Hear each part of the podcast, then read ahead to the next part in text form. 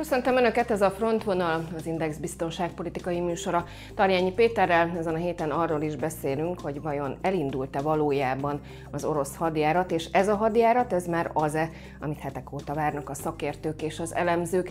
Emellett Zelenszky brüsszeli csúcson való jelenlétéről is beszélünk, valamint azt is megnézzük, hogy a felek tárgyalóasztalhoz ülhetnek-e a békekötés mentén. Tartsanak velünk! Az eddigi tapogatózó rajszintű vagy szakaszszintű, tehát ilyen 10-30 fős összecsapásoknál sokkal komolyabb összecsapásokat láthatunk. Még mindig vannak olyan erőforrás tartalékok, ahonnan második, harmadik hullámban 3-400 ezer főt, fiatalokat, férfiakat mozgósítani lehet.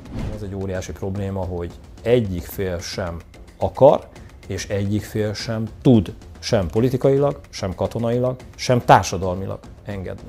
Diplomáciai szempontból, amire azért felkapja a világ a fejét, hogy milyen gesztusa van egyébként egy ország vezetőjének. Az ukránok attól idegesek, hogy Európa mindig akkor támogat és akkor lép egy mérföldkövet, ha vagy ha nagyon-nagyon nagy baj van, vagy ha nagyon komoly eredményt ért el Ukrajna. Az elmúlt héten nagyon sokat foglalkoztunk azzal, hogy elindul-e a hadjárat vagy sem, összecsapnak-e a felek vagy sem. És hát aztán néhány napra, mint hogy néhány nappal később, mint hogyha meghallották volna a beszélgetésünket, tulajdonképpen Oroszország elkezdett egyfajta hadjáratot. Ez már az, amire te számítottál, vagy ez még csak mindig egy előkészület? Őszinte leszek, én is, hogy figyelem a híreket, és más elemzéseket is szoktam nézni, tehát hogy ez nem, nem titok, tehát hogy a kollégákat, és elsősorban azokat a katonai elemzőközpontokat, ilyen agytröztöket úgymond hírszerzési szempontból olyan háttér információkkal rendelkező ilyen tudásbázisokat figyelek és olvasok, amelyeknek igazán az elgondolása és a megközelítése az, hogy ez tulajdonképpen már az orosz hadjárat kezdete. Én azért óvatos vagyok Egyszerűen azért, mert jól látható, és mind az ukrán hírszerzési jelentések, mind pedig a brit és amerikai hírszerzési jelentések arról szólnak, hogy egyébként katonai erőforrás oldalról, tehát technikai eszközök, haditechnikai eszközök oldaláról, egyáltalán ennek a logisztikai támogatás, tehát a hadjárat logisztikai támogatásának oldaláról, a személyi felszerelések oldaláról, ami az orosz katonáknál rendelkezésre kellene, hogy álljon. Ebben azért vannak még mindig nagyon-nagyon komoly hiányosságok. Az azonban biztos, hogy az eddigi tapogatózó rajszintű vagy szakaszszintű, tehát ilyen 10-30 fős összecsapásoknál sokkal komolyabb összecsapásokat láthatunk, ugye Bakhmut térségében, Liman térségében, és itt nagyon komoly orosz veszteségeket is láthattunk.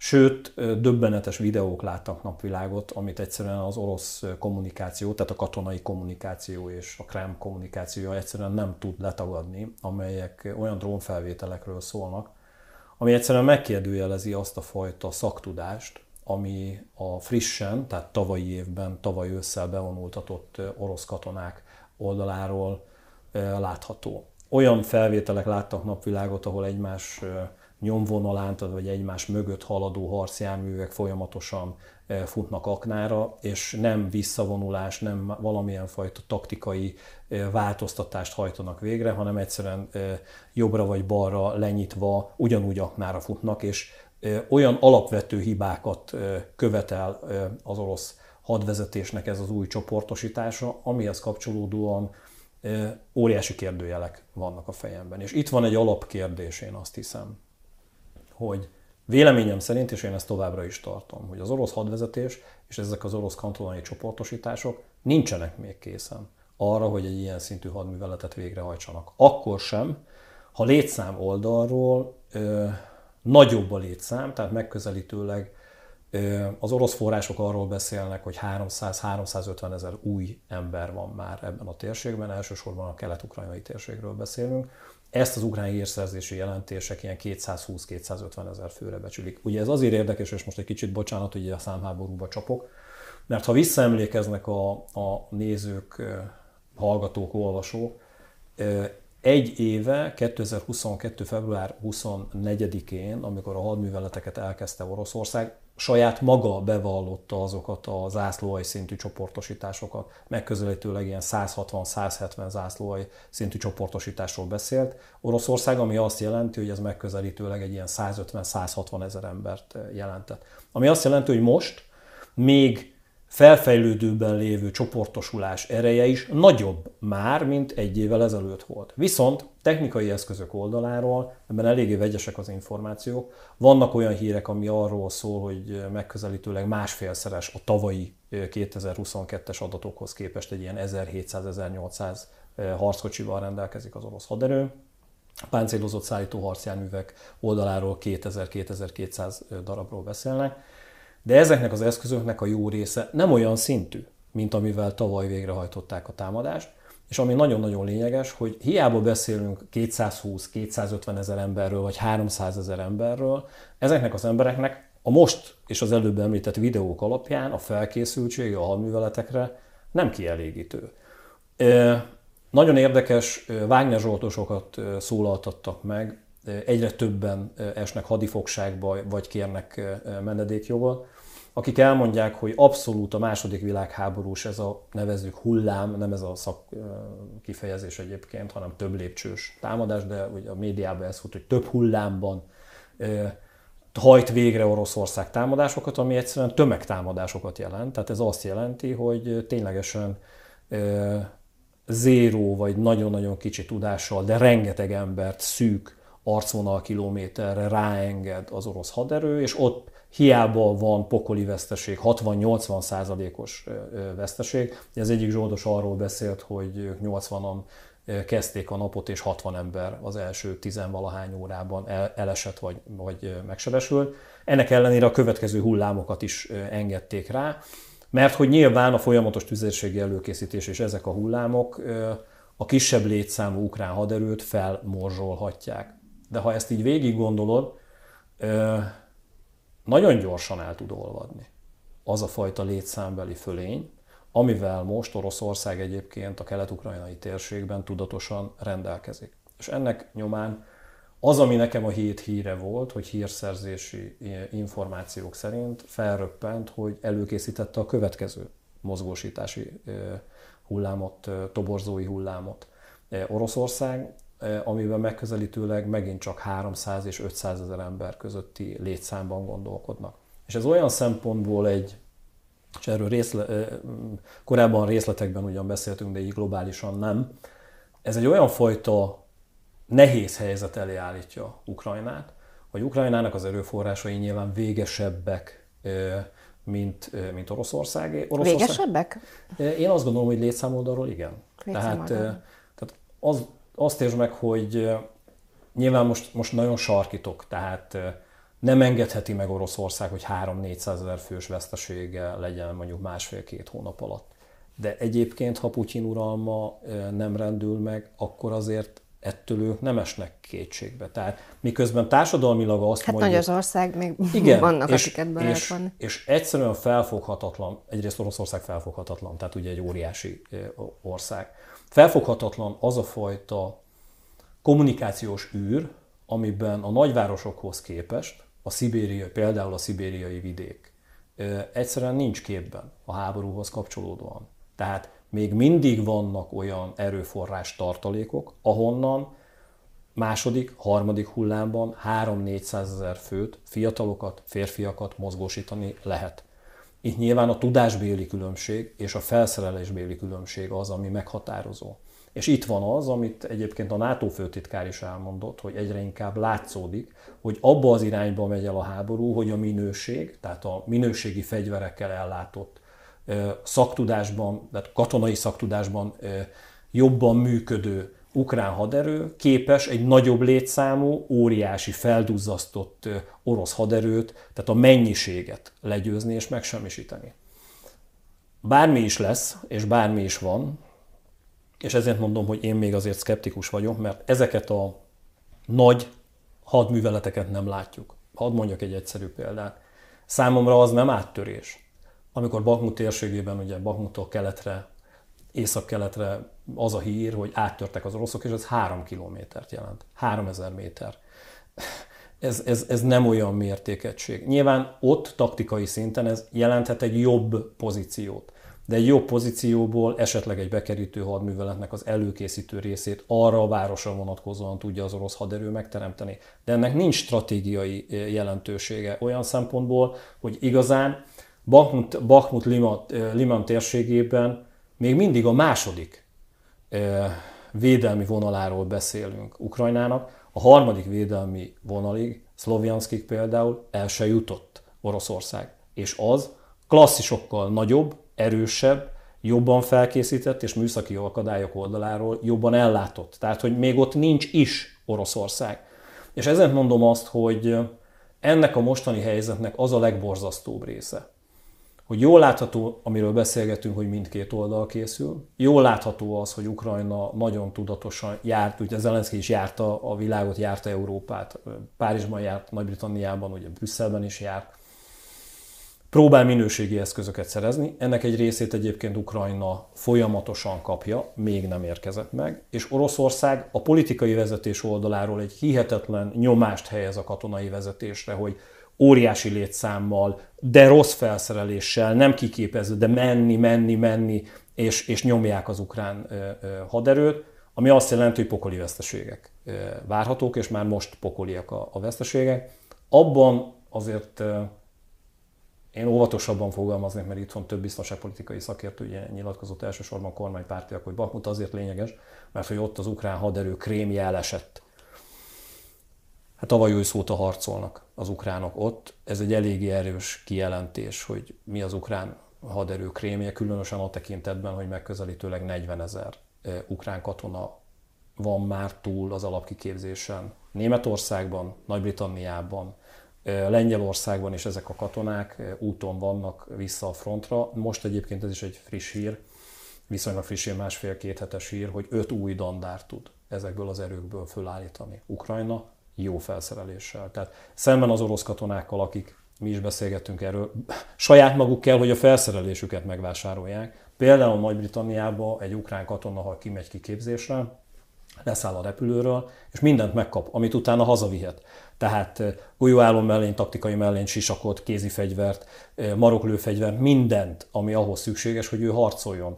Ezt így megkapja, megcsinálja vele a kiképzést, több váltást kap belőle nyilván, és utána hazamegy ezzel az eszközzel. Ez az orosz katonáknak nincs biztosítva. Itt, itt ezért mondom azt, hogy szerintem még nincs meg a nagy összecsapás, előkészülete van, és ha az látszódik, hogy február 24-e miatt az orosz politikai vezetés nyomás alá helyezi a katonai vezetését Oroszországnak, akkor, akkor pokoliak lesznek a veszteségeik, és én azért nem hiszem azt el, hogy ugyan képes Oroszország a távoli szibériai vidékről több százezer embert újra mozgósítani, de hogy ezek a hírek, különösen az óriási veszteségszámok nem ütik át a társadalmi inger küszöböt negatív értelemben hogy február 24-ére mire készül Oroszország, vagy készül-e valamire arról, mert folynak találgatások.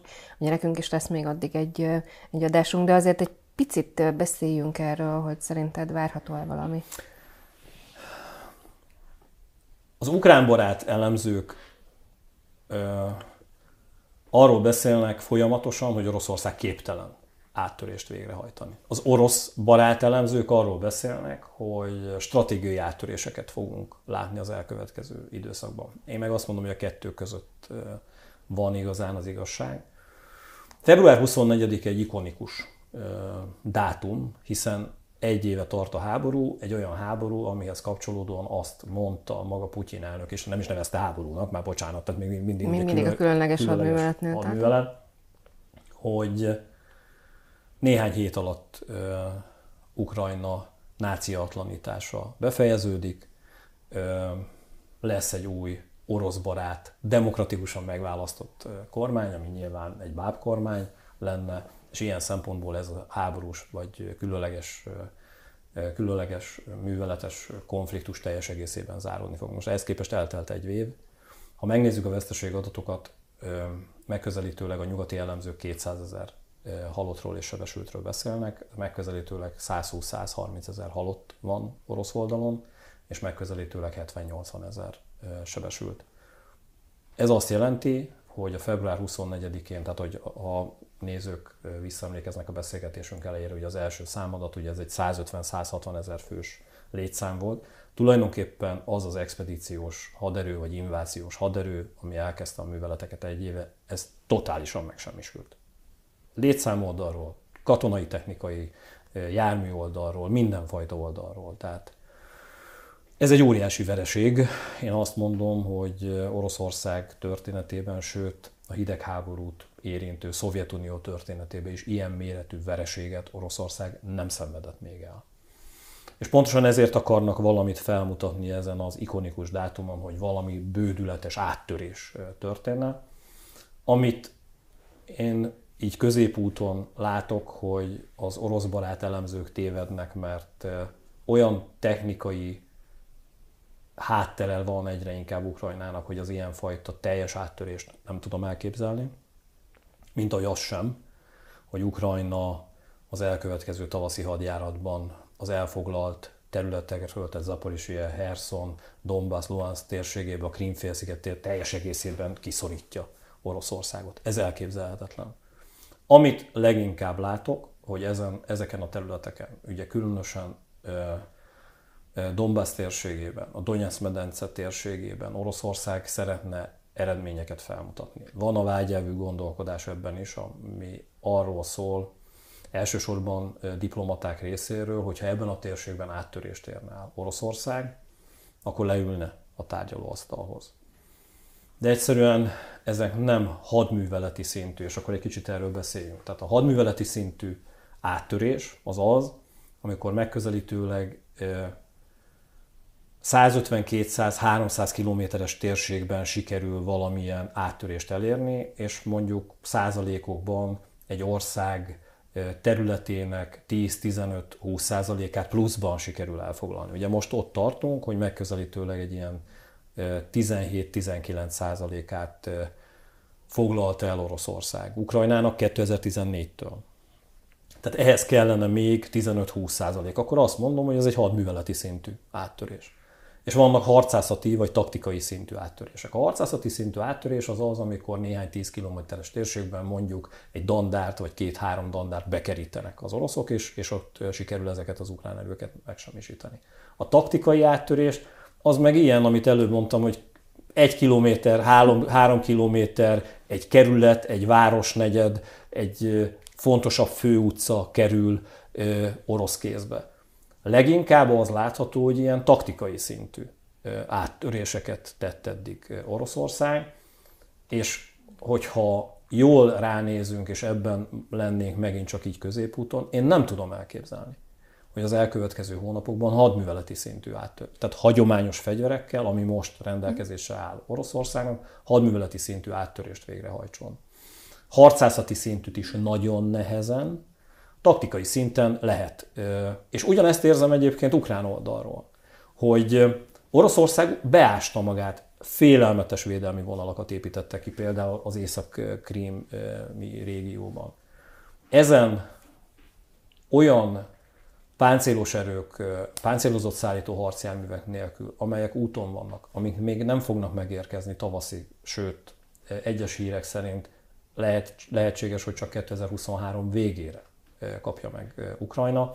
Ezek, ezek nélkül, az eszközök nélkül ugyancsak hadműveleti szintű áttörést ukrán oldalon megint csak nem tudok elképzelni. Tehát képzelj el egy olyan helyzetet, és ezért ez egy borzasztó helyzet, hogy több százezer ember mindkét oldalon, ki jobban, ki rosszabbul felfegyverezve, akik rosszabbul felfegyverezve, ők nagyon sokan vannak, és egy ilyen harcászati és taktikai szintű, tehát ilyen 1-3 kilométertől 30-40 kilométeres, tehát hogy ilyen valójában nincs áttörés, valójában nem ö, dől el a háború területen, ö, halnak meg, vagy sebesülnek meg, és pusztul el rengeteg ö, haditechnika. Egyszerűen Mondják azt, hogy ez olyan, mint az első világháború álló háborúja, annál ezért ez dinamikusabb. De Ukrajna tulajdonképpen tartja magát, tehát hogy tartja. Arra, arra fordítja az energiáját, hogy tartsa magát. Igazad van, és olyan szempontból ez is egy hét híre, hogy úgy néz ki, hogy olyan ö, irányított lőszerekkel, GPS vezérlésű technológiákkal, tüzérségi lőszerekkel fog rendelkezni, amelyek megduplázzák az eddigi távolságot. Ugye a HIMARS rendszereken 70-80 kilométert sikerült áthidalni, most ezekkel az új lőszer és lövedék típusokkal 130-150 kilométerről beszélünk. Ezt úgy képzeljék el a néző, hogy mondjuk Moson Magyaróvárról be lehet, el lehet találni, egy, mondjuk ezen az ablakon be lehet lőni itt Budapesten. Ez nem Tehát ez egy olyan fajta tüzérségi tudás, amit Oroszország nem becsülhet le. Ez a tüzérségi tudás, és ezért nem mondanám azt a klasszikus első világháborús állóháborút, mert gondold el, hogy mondjuk Moson-Magyaróváról itt Budapesten végre lehetne hajtani ilyen csapásokat, hogy ott az ukrán tüzérség a Krímfélsziget teljes egészét be tudja lőni. És ott mindent el tud pusztítani. Tehát tényleg képesek lesznek arra, hogy egy házrészt, vagy akár tényleg egy ablakon betaláljanak. Ez az orosz hadvezetés működését nehezíti, nehezíti a tartalékok mozgósítását nehezíti, és egyszerűen azokat a logisztikai központokat, raktárakat óriási veszélynek teszi ki, hogy nincs biztonságban a teljes megszállt területen Oroszország egyetlen egy logisztikai bázisa sem.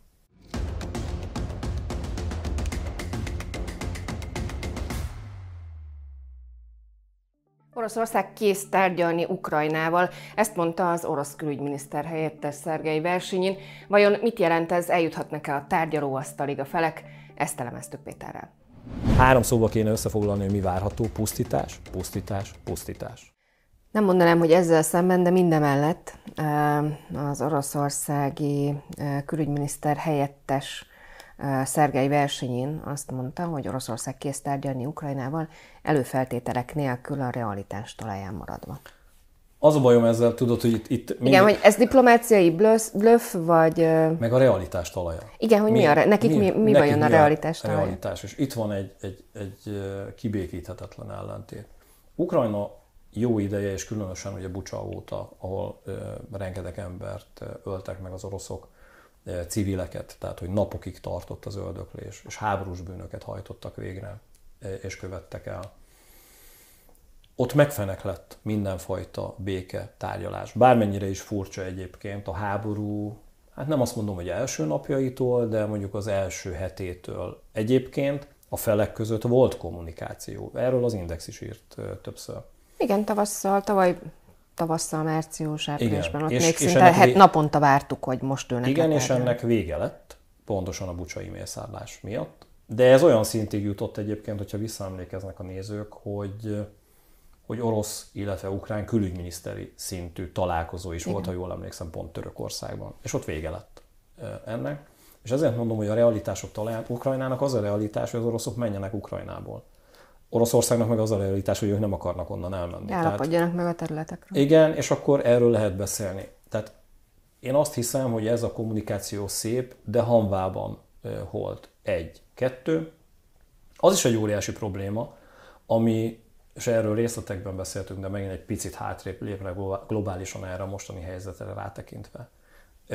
Egy tűzszünet, tehát ugye egy béketárgyalás mindig úgy tud jól működni, amikor tényleg megfelelő szintű felek összeülnek, és azt mondják, hogy jó, érezze mindenki eh, a komolyságát a tárgyalásoknak, hogy a mi oldalunkról mondják mondjuk ezt az oroszok, nem támadunk. Erre azért ciki azt mondani ukrán oldalról, hogy akkor mi ennek ellenére harcolunk, tehát hogy akkor lesz egy tűzszünet. De a tűzszünetet a had történelem és a háborúk történetében pontosan tudjuk azt, hogy nagyon sokszor használták arra, hogy felkészüljenek a következő csapásra. És Ukrajna nem akarja azt, hogy adott esetben, ha nyugati technológiákkal egy pillanatnyi fölényre tesz szert, hogy egyébként Oroszország szépen tárgyalgasson, és ez alatt az idő alatt felerősítse saját magát. És egyébként Oroszországnak ugyanez Pepitában problémája, hogy azt mondja, hogy persze az ukránok itt eltárgyalgatnak, és mondjuk jól megérkeznek közben azok a nyugati páncélosok, amivel dinamikusan hadműveleti szintű áttörést végre tud hajtani Ukrajna. Tehát, hogy ezek időnként felreppenő kommunikációk. Szerintem a felek meg fogják várni azt, hogy ez a hadművelet, ez ami, ami bődületes veszteségekkel. Tehát ha három szóba kéne összefoglalni, hogy mi várható, pusztítás, pusztítás, pusztítás. Mindkét oldalról. hogy amikor ennek vége van, akkor tudom elképzelni, hogy, hogy egy lélegzetvétel mentén azt mondják, hogy akkor üljünk le és, és beszéljünk. De ez is lehetséges, olyan forgatókönyv, hogy ebben az esetben is Oroszország, különösen akkor, hogyha Putyin hatalmon marad, hogy egyébként egy újabb mozgósítást indít. Egyszerűen az egy óriási probléma, hogy egyik fél sem akar, és egyik fél sem tud sem politikailag, sem katonailag, sem társadalmilag engedni. Tehát ez a legrosszabb helyzet, amiben most vagyunk.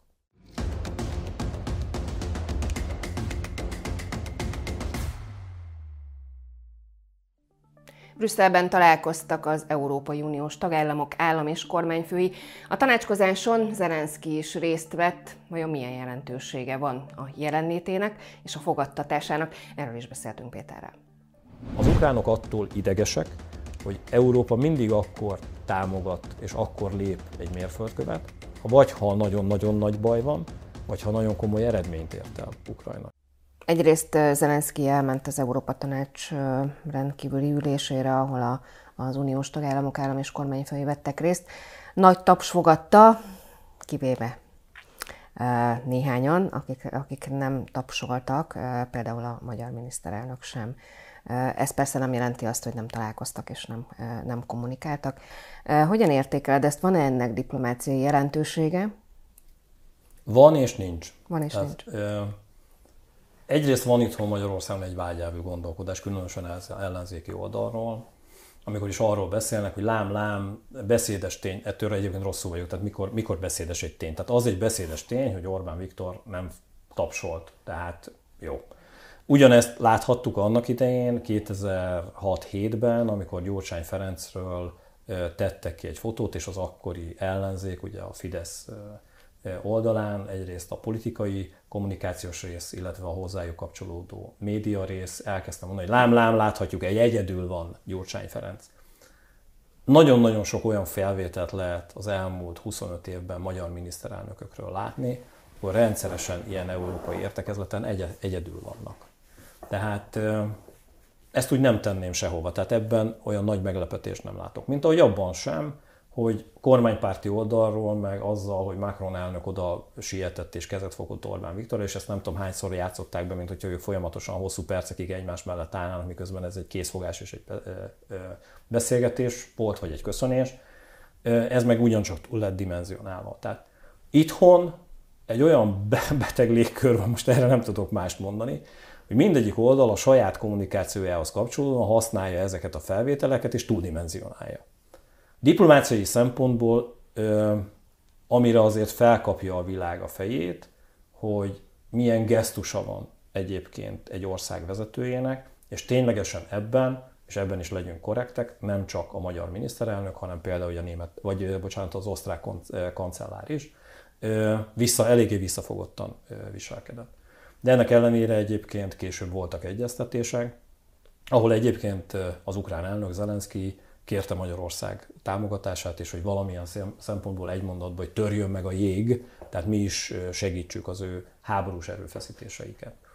Nyilvánvalóan itt olyan nagyon-nagyon nagy meglepetés nem volt látható, mert egyszerűen Magyarország mostani kormánya azt a fajta kommunikációt és azt a fajta cselekvést vitte ezen az egyeztetésen is, amit eddig, hogy ki kíván maradni, és hogy minden áron békére és tűzszünetre van szükség. De hát, ahogy előbb mondtam, olyanról beszél a magyar kormányzat, amit egyébként egyik fél se akar, és egyik fél sem tud megtenni. Tehát, hogy olyanról beszélünk, ami nincs. Ezt egyébként a többi 26 ország nagyjából látja, a magyar kormányzat nem látja. Ebből van feszültség. Jó? Tehát, hogy ezért mondom azt, hogy ha hátralépve összefüggéseiben nézzük ezt az egész helyzetet, akkor ebben van nehéz helyzetben Magyarország, de attól, hogy egyébként most Orbán Viktor ö, ö, mosolyog, tapsol, vagy nem tapsol, vagy hogy kezet fog, vagy nem fog kezet, ettől igazán az európai diplomácia nem fog megremegni, és egyébként Magyarországhoz kapcsolódóan sem lesz semmifajta olyan nagy hátulütője ennek a, a, a viselkedésnek, vagy jó vagy rossz viselkedésnek nézőpont kérdése. Az, ami egyébként érdekes, és ez itthon egy picit az elemzők figyelmét elkerülte, hogy egyébként a, a, a központi, most nevezzük így a brüsszeli, brüsszeli találkozót, tehát a központi találkozó előtt Párizsban és Londonban is ugye folytak tárgyalások. Nyilvánvalóan Zelenszky elnök Európa erős országait keresi. Ugye Párizsban ugye a német kancellárral is, illetve a francia elnökkel tárgyalt Nagy-Britanniában. Ugye a, a... Hát ez kezdettől fogva így volt. Igen, de igazán most két témakör volt. A háborús fejlesztések és katonai támogatások témaköre, ami leginkább ugye a vadászrepülőgépek és vadászbombázók témakörében csúcsosodott ki, amihez kapcsolódóan egyébként hozzátenném, hogy kosarat kapott eddig. Viszont ami nagyon érdekes, hogy a központi találkozón az, hogy kaphasson támogatást, és hogy minden szinten, és ebbe e például a repülőgépek is beleértetődnek. Zelenszky azt kommunikálta, hogy egyébként nagyon pozitív volt minden. Tehát én azt látom, hogy ha hátra lépünk egy kicsit, hogy ebben a helyzetben Európa vezetői már nem annyira óvatoskodóak, mint például egy évvel ezelőtt. Egyszerűen Ukrajna megmutatta azt, hogy képes ellenállni. Bizonyos szárazföldi technológiák kapcsán és tüzérségi technológiák kapcsán megtört a jég teljes egészében. Én azt hiszem, hogy abban nagy hatótávolságú fegyvereket és nagyon hatékony fegyvereket fog kapni Ukrajna. A, a saját repülőgép flotta létrehozásában sokkal óvatosabb ö, ö, Európa, viszont ö, ebben is láthatunk meglepetéseket az elkövetkező hónapokban. Az ukránok attól idegesek, hogy Európa mindig akkor támogat és akkor lép egy mérföldkövet, ha vagy ha nagyon-nagyon nagy baj van, vagy ha nagyon komoly eredményt ért el Ukrajna. Csak ugye az ukránok ezzel kapcsolatban mindig azt mondják, hogy ez az eredmény azt jelenti, hogy tőlük elég sok ember meghalt. Tehát, hogy ők eddig vérrel vettek időt, hogy, hogy ellenálljanak, és a saját vérükkel biztosítják azt, hogy egyébként plusz technológiákhoz, katonai technológiákhoz jussanak. És erre mondják azt, hogy jó lenne, hogyha Európa, illetve a NATO ezt egy kicsit másként kezdené gondolni, és hamarabb kapnának meg ilyenfajta védelmi és támadó katonai eszközöket, hogy ne kelljen ennyi ukránnak meghalnia. Nyilván ez az ő logikájuk szerint érthető, de azt is látnunk kell, hogy folyamatosan Európa, illetve a NATO súlyozza azt, hogy nehogy valamilyen fajta katonai konfliktusba kerüljön Oroszországgal, és hát ezért tegyük hozzá, hogy itt is valami hihetetlen kemény kommunikáció indult el a találkozó alatt, és már után is Oroszország részéről, amiben folyamatosan fenyegetik Európát, illetve a NATO országokat. Hozzáteszem, ezt kellő távolságtartással kell figyelni. Per pillanat egyébként most már tudjuk, hogy Oroszország az atomfegyverzetén kívül hagyományos fegyverekkel nem tudja legyőzni a nato és azt kell, hogy mondjam, hogy nem tudja legyőzni Európát sem. Volt egy nézői kérdésünk, ugye mindig biztatjuk a nézőket, hogy kérdezzenek, e, és több kérdés is érintette az F-16-osok témakörét. E, volt egy olyan konkrét kérdés ennek kapcsán, hogy ha megkapja Ukrajna ezeket az F-16-osokat, akkor mi a biztosíték arra, hogy ez nem kerül orosz kézbe? A háború során nincs arra biztosíték, hogy egy fegyverrendszert mondjuk egy ütközetben nem zsákmányol az ellenfél. Valahol, és ezt is itthon egyébként rendszeresen elfelejtik így a kormánypárti biztonságpolitikai szakértők, hogy miközben arról beszélnek, hogy hát hol van még a nyugati technológia, közel 600 páncélos, tehát harckocsit zsákmányolt Ukrajna, pont ilyen hadműveletek során, ahol vagy egyszerűen elmenekült a kezelő személyzet, mármint az orosz kezelő személyzet, és ott hagyta az eszközt, amiben szépen beültek az ukrán katonák, és jól elvitték. Vagy ö, könnyebb sérüléseket ö, szerzett az a, a, az a harcjármű, és egyszerűen a kezelő személyzet meghalt ugyan, de azt az eszközt helyre lehetett ö, ö, állítani. Nincs arra biztosíték, és egyébként történt már ilyen, ezt tudom mondani a, a nézőnek, nyilván nem F-16-os és korszerű technológiához kapcsolódóan, de tüzérségi eszközöket zsákmányolt már, amerikai tüzérségi eszközöket, szállító harcjárműveket is, páncélozott szállító harcjárműveket, terepjáró harcjárműveket is egyébként, gyalogsági járműveket Oroszország, amit be is mutattak. Tehát volt olyan kiállítás is Moszkvában, ahol a zsákmányolt nyugati fegyverek arra használták, hogy a, a, az orosz társadalmat arról tájékoztassák, hogy lám-lám, Putyin elnök nem véletlenül mondja, hogy a NATO ellen harcol, hiszen itt vannak az amerikai ö, ö, eszközök. Nincs erre biztosíték, erre nyilvánvalóan szakértők szokták azt mondani, hogy lehet olyan megsemmisítő rendszereket beépíteni, ez mese.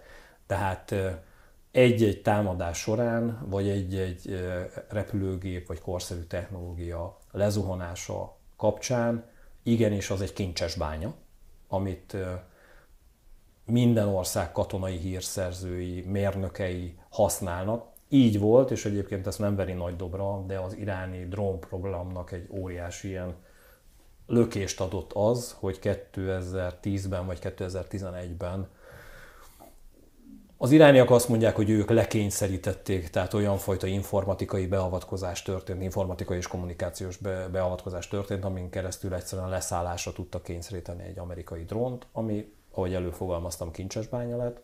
Az Egyesült Államok azt mondta ezzel kapcsolatban, hogy igen, tehát hogy elismerték, hogy történt egy ilyenfajta zsákmányolás, de ők ugye arról beszéltek, hogy egy ilyen légi baleset, egy műszaki hiba történt, és ezen keresztül tudott Irán, Irán ilyenfajta technológiához jutni.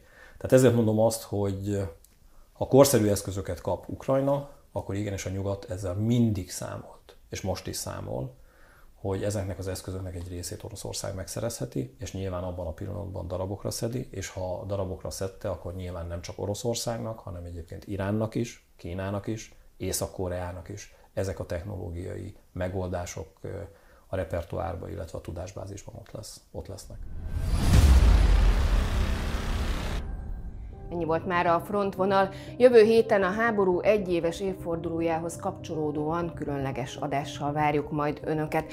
Remélem, hogy velünk tartanak majd akkor is, addig is várjuk kérdéseiket és észrevételeiket YouTube csatornánkon vagy Facebook oldalunkon. Viszontlátásra!